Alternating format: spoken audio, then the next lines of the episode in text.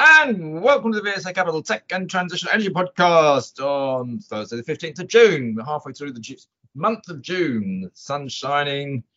Um, that's pretty bad all in terms of uh, the way the markets are, though.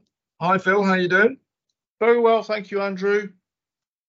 Very good. And yeah, look, I'll pick up on that point. Is the macro picture at the moment is is holding an awful lot back. Um, obviously it's all to do with a lot of it's to do with rate rises.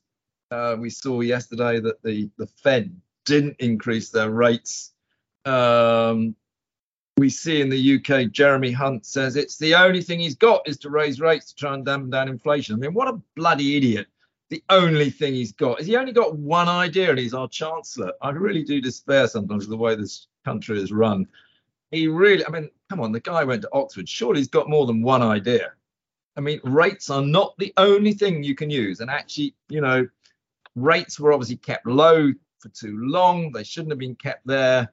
Uh, actually, if you look back, Mark Carney thought he was very clever. He wasn't quite as clever as he probably thought he was. Uh, Andrew Bailey certainly isn't that clever. Um, but Jeremy Hunt's the thickest of the lot. Uh, I really do despair sometimes. Um, but actually, it's a really weird global picture because you've also got, of course, you know, actually rates coming down in China, and they're they're only, you know, they're only like two and a half percent in China. The economy's stalled over there. Um, you know, and of course, you know, everyone has a very confusing picture about inflation because energy inflation is actually now deflation. It's going down. It's this core inflation that is causing everybody the problem. Core inflation is, you know, services and that sort of thing basically having to pay people a lot of money. Uh, employment is is is tight because there actually isn't that much unemployment. Um, that's what you've got to try and work out how to change, and that ain't going to be interest rates that changes it. Unfortunately, the government's completely lost the plot. What does that mean? Risk is right off. Uh, you might as well go and buy bonds. They'll give you four and a half percent. Oh God, they're so tedious. Um, but you know, we've just seen WE Soda, the IPO being pulled. Um, we've seen a few placings in the, the last week. Uh, Jadestone, Entain, boom, they go straight to a discount. So why would anybody take a placing? I mean, we might as well just go off to the beach now, Phil. We could quit this recording, just jump out and go on the beach, yeah? Well, that'd be a nice thought.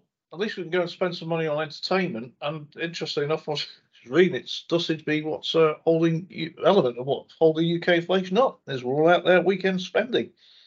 Yeah, not retail, but uh, yeah, it is such a mixed picture right now, and it's publicly and but it's privately as well. Uh, so what it's know, worth, so, yeah. though, mm. my view is, I actually think there's a lot of equities out there that look really cheap. Um, the problem is there's just a complete lack of liquidity. Something again we've talked about in this podcast.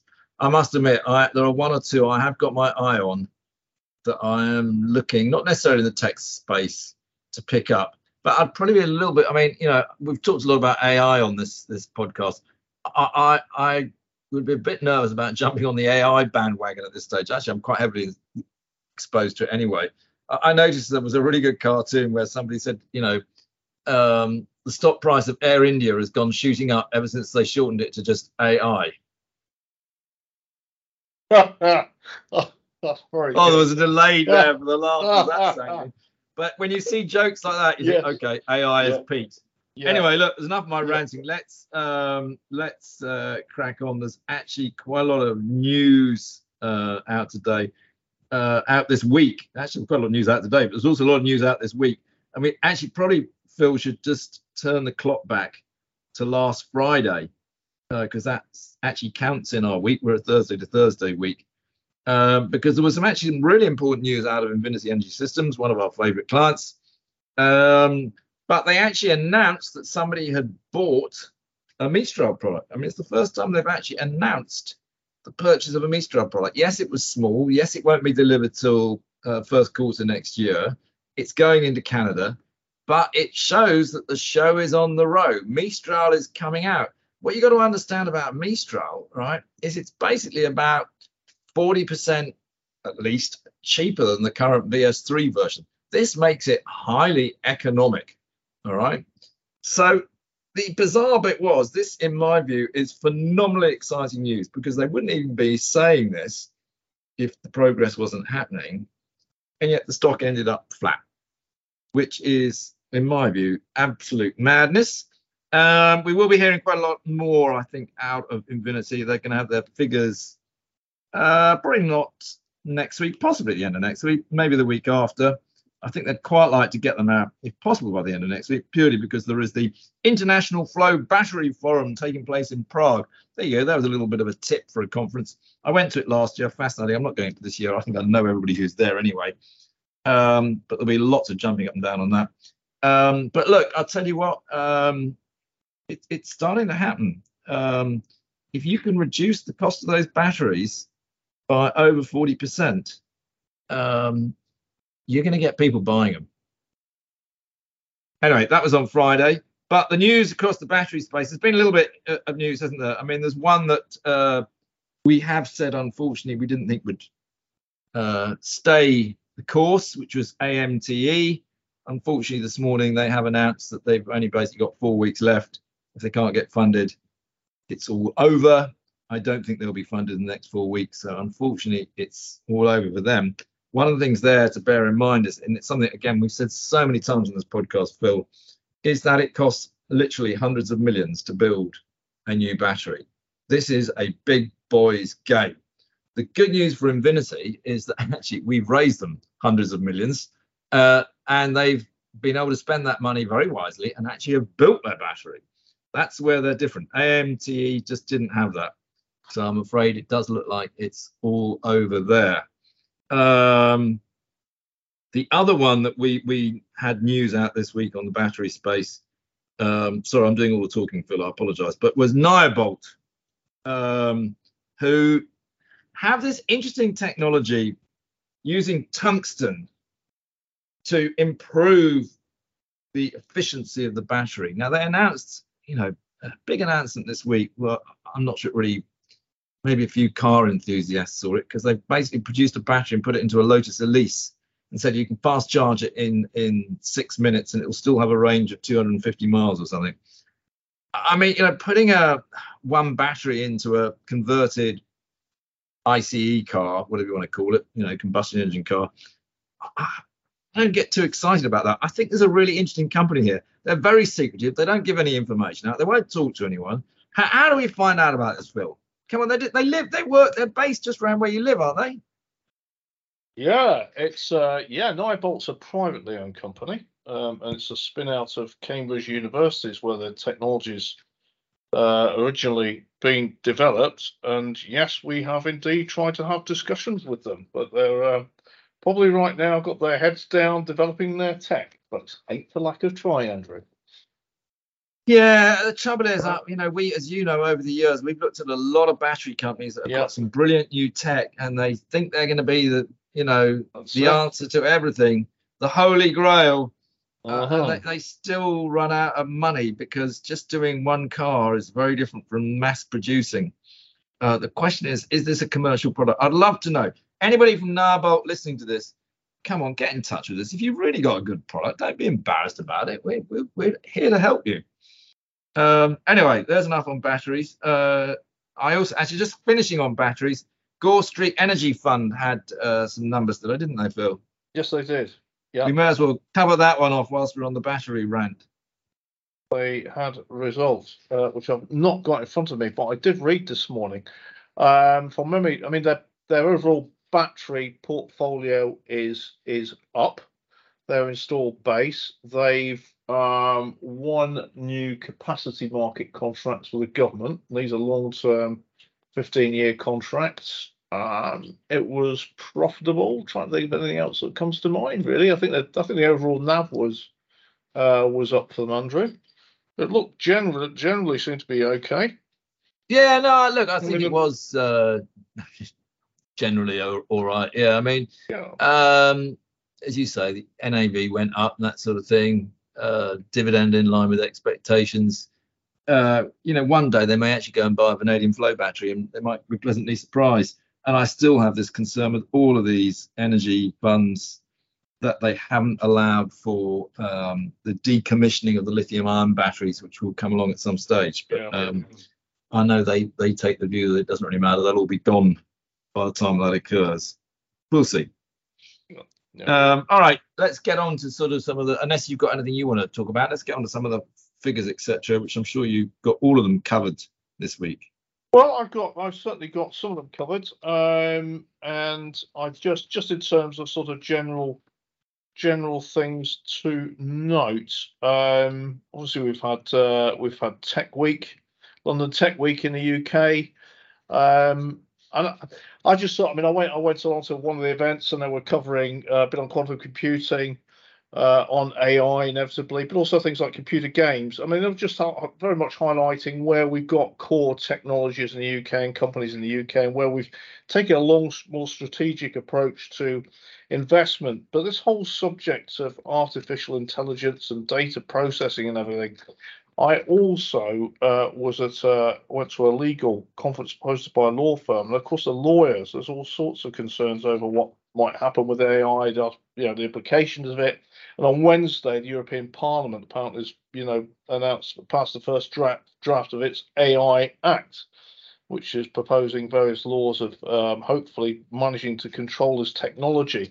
But what uh, all I would say is the companies out there is like uh, every company I've seen now is mentioning that they've got artificial intelligence. Well, it's like, well, number one, do you? Because it takes an awful lot of tech resource to do all of the modeling and data analysis and, and put all the algorithms together. And uh, and three, and then it's like, well, what are the risks of it involved? So to be honest, I don't think it's worth mentioning unless it really is real in your business and it is, is achieving something for you. So that would be one sort of comment from from what I've been picking up on this week. But but moving on to um, quickly on to sort of results. Uh, one of my uh, one we've covered a lot. We do like Oxford Instruments uh, had their you saw those Andrew had their full year results. Um, and this is one of our it's OXIG is the ticker, 1.5 billion market cap. Um, long established brand in scientific equipment and at the absolute leading edge and in helping industry um, and academia to research new technologies, new drugs, new materials. Um, and they have products that go into atomic force microscopes, electron microscopes, cryostats for working at the quantum level with materials. Um, and, and here we go. So their results, strong order, their orders were up by 21% to 511 million, um, 14% the constant currency basis. So strong order books. And what I'll tell you what got me is because obviously mixed pictures out there on the economy, but this is an indication of where spend is happening on tech development. And they said this is in terms of their revenues. Uh, by end revenue, the advanced materials, so tech, you know, their their instrumentation that's being used to develop advanced materials, revenues up 25% to 140 million. Semiconductors, sem- new semiconductor materials and products up 9% to 122 million, and then life sciences up 10% to 85 million. Um, so you know, strong underlying growth. This is all R and D based spend uh, from their customers, and their profits were up by 20% to 80 million. A really good set of results. Have 100 million pounds in cash. Um, and yeah, I have to say one that we uh, I don't cover as an analyst, but certainly is a is a is a super company, I think. Yeah, it is. I agree with that. Okay. Now on the same um, same sort of vein in a way, this is this is broad based, science based instrumentation, but in different sectors and probably not at the high end of science in terms of its customer base. On that is for sure. Is Halma. Uh, HLMA is the ticket. It's nine billion market cap. Uh, they have four year results. Now they they um, they got end products that are you know safety systems, things like fire detection systems, fire suppression, elevator safety systems, uh, explosion protection, so broader, you know, environmental analysis products, um, and the same in, in medical as well. So broad end markets for Halma. Um, and the full year revenues, they were up 10% organically. This company has been very acquisitive in the past, but it's, you know, years of, of steady growth. Uh, so 10% organic growth, overall sales of 1.85 billion, and the PBT was 291 million, but it was down by 13%. But the reason was is that they had a gain on disposal in the prior period. So you've always got to look in the, you know, look in the detail to see what's happening. Um, they had uh, return on sales um, impacted by interest rate rise and supply chain disruption. Um, well, I mean, a lot of companies have seen that. Um, their in terms of net debt, they have made acquisitions a period and that doubled, but they've got a good, you know, the gearing ratio is 1.38. They've got firepower for acquisitions.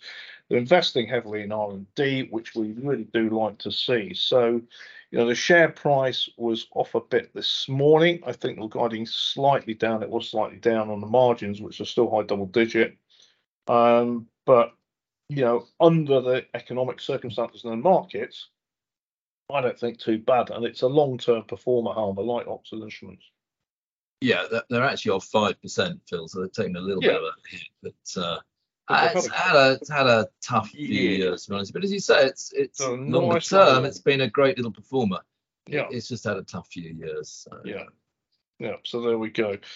Um, on to uh, t- yeah, but better cover it swiftly, I guess, because we talked about IP Group last week, didn't we? Um, and about tech uh, funds. We yeah. we did a little bit, yeah. But I'll tell you what, they did have their they had their AGM, didn't they? Yeah, they did. Um, look, I'll tell you what, I've been talking to a lot of people about IP Group, and actually, Molten Ventures had their final yes. Let's do them together a little bit. But I'm just going to tell you one.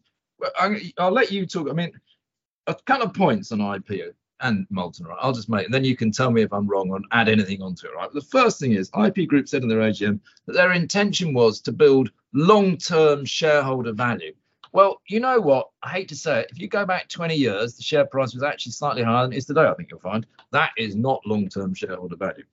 Um, so number two, they're making a fundamental mistake, I believe, with their share buyback. They keep buying back shares thinking that that's clever and helping shareholders. But you think about it, if your IP group, which is a collection of companies, in particular Oxford Nanopore, what you sh- if you just do a share buyback nothing else, what you're effectively doing is buying in the portfolio companies. So what they've really been doing is buying more and more Oxford Nanopore, which has just been going down and down and down but of course they're not actually physically buying because they're buying IP group. What they should do is they really wanted to say that look, we're buying in because our discount is too big, and both of them are trading about a 50% discount. For every share they buy back in IP group, they should sell a share in Oxford Nanopore. And then they actually really would be trying to narrow the gap between the NAV um, and the share price. By doing what they're doing, they're not. There's a fundamental flaw there that the, the, board at IP Group have not understood. Uh, and I'd also tell you that the central costs for IP Group and Molten Group, they're both about half a million, uh, sorry, 500 million market cap, are 24 million pounds each or so. So what yeah. I said to my clients is the two should merge, uh, IP Group, Molten Ventures, and become Molten IP. Um, and I'll tell you what, I've talked to quite a lot of institutions about it, and they go, God, Andrew, do it. We would love it if they did. So if either of you are listening, go and talk to each other and do a merger, can you please? Because it's actually what your shareholders want. That's that's Andrew. That's quite a view actually. And yeah, I mean, I was looking at the cost between the two of them, and you're right. Yeah, it is that it's at that level, and it would make a lot of se- a lot more sense in the way that uh, they operate. Yeah, and uh, yeah, the share buyback thing it never gets looked at enough, does it? In terms of the reasons and what that actually generates uh, when companies are spending money on share buybacks, uh, but particularly in this case. I, mean, I, I, probably stole your thunder there and, and, I think, and said yeah, what's I, required. well, no, I don't know. I, don't. That's a bit, you know, you look at share buybacks. There's a very interesting angle on what you say there. Um, but I was looking at these, you know, these operating costs uh, and also the balance sheets as well. I mean, Molten Ventures has got 23 million of cash, uh, but 150 million debt facility. Um, and I'm looking at IP Group gross cash, but the, uh, IP Group's got gross cash and deposits of 260 million. Um, and it's made a drawdown on debt. I mean, there's yes, um, and then the also I, I note on um, yeah, Molten Ventures. I mean, they're both suffering the, the you know the portfolio values have have gone down as well. Yeah, you just merge, guys. Get on and do it. Yeah. Anyway, enough said. Right, come on. Let's move on. moving, moving on swiftly. Um, iomart Group, Cloud Services. Mm-hmm. Uh, IOM's a ticker, 176 million. Um, so they do look. There's a lot of this is like managed services, hybrid cloud, network connectivity, security. Been around for a long time. Been highly acquisitive. Um, these uh, and there's a lot, of companies in this space, um, but this one they had their results, annual results, and their revenues up by 12 percent. Um, and you've got to look through the various adjustments here because it's been acquisitive, but their profit before tax was down by 30% to 8.5 million on revenue of 115 million. Uh, and they, even though they generated cash from operations of about 34 million, uh, the net debt was only slightly reduced from 41 to 40. And the reason for that is um, was capital expenditure, acquisitions, covering a dividend. Um, so uh, looks like their market has. I mean, it's very much you know exposed to the UK economy, SMEs and mid mid-sized businesses. Um, share prices had a bit of a tougher time. Um, so you know, at one to probably look at as we are a bit more stable economic situation, I would suggest, but could act as a consolidation of space as well because there's lots of these small small companies and iomart around on the market. Anyway, that was that. Um, GB Group. Oh, GB Group. Can I just say, my mother owns GB Group in her IHT AIM portfolio. Look, she was 91 the other day, GB Group, all right? She does not have time to wait and let yourselves sort it out. Should have got that bid going through at 600p right? I don't want to be down here at 290p. So my mother says, can you please hurry up and get a bid back on at 600p because she's she can't last long enough for you to sort it out. What were you going to say, Phil? I'm not. I'm, I'm not that. It was four. Look, they have four year results. Uh, 720 million market cap. Uh, you know, its revenue was up by 3.7% to 280 million. Um, its software is used by e-commerce companies around the globe uh, for people identification when they're registering on e-commerce sites, etc., and prevents fraud. Um, but they've seen tougher economic, microeconomic conditions. They're trying to swallow two big acquisitions. And what really stood out for me was on the two acquisitions they made last year, an annual impairment review resulted in a non-cash goodwill impairment of 122 million. Well, that's in a pretty, you know, they only acquired these things last year. Anyway, but yes, they need Bill, to. The stock's off 10% at 257, yep. all right? I know. We've only got to go back to what was it? Where was it? About October or something. It was end of September, middle of September, I think it was, when there was all the bid talk and everything. It was yep. over 600p. That's what my mother wants. She's 91. I've got to face her this weekend. She'll be cross. Right. Anyway, moving on. So they need a bid approach again. An Alfa yes. Financial Software ALFA, uh, market cap about 500 million, has confirmed speculation it's been approached about a takeover. Um, so they said uh, that they've received a number of unsolicited offices, uh, offers, the latest of which is at 208p.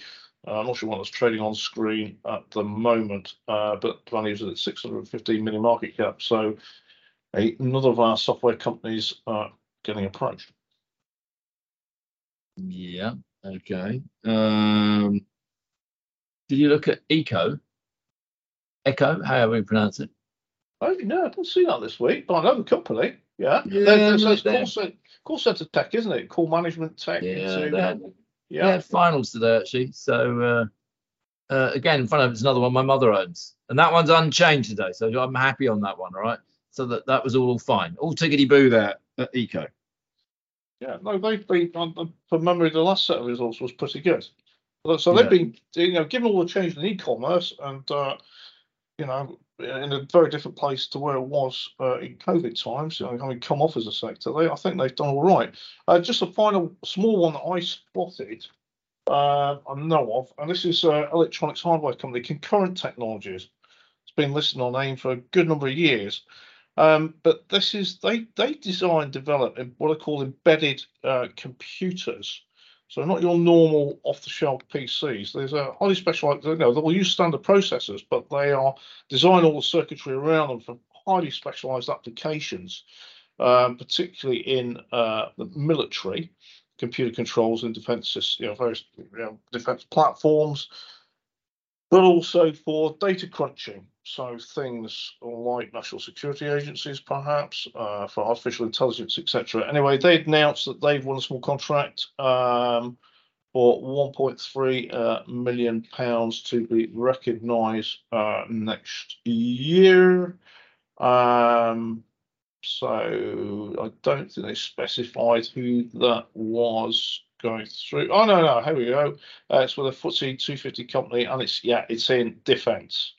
So if you do look at the defence sector and invest in it, then maybe take a look at uh, concurrent technologies.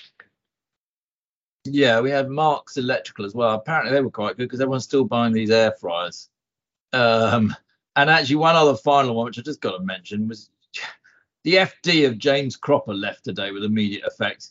Yeah, I Uh, saw so the that. CEO's gone, the FD's gone, Yeah. and they still haven't got back to us with the bloody train tickets that we bought or to reorganise the visit when we were going to go and visit them before the CEO was fired suddenly. So they're still in my bad books. All right, too. I'll tell you who else I'll mention. It's not definitely not in the sector. Was uh, did you see Fuller's pubs brewer? I did. They're back on the road again, so to speak. It's all a bit of a recovery there after a very tough time. But Yeah. remember, uh, my house is about uh, 200 yards from their brewery, so uh, and a pint of Fuller's tastes damn good. Yeah, and I stayed at the Counting House recently, which is owned by Fuller's in the city, and I had a super stay. So good, well done them. Got good product. There you go. All right, I think that'll do with lo- enough ranting and raging there and bore people to death.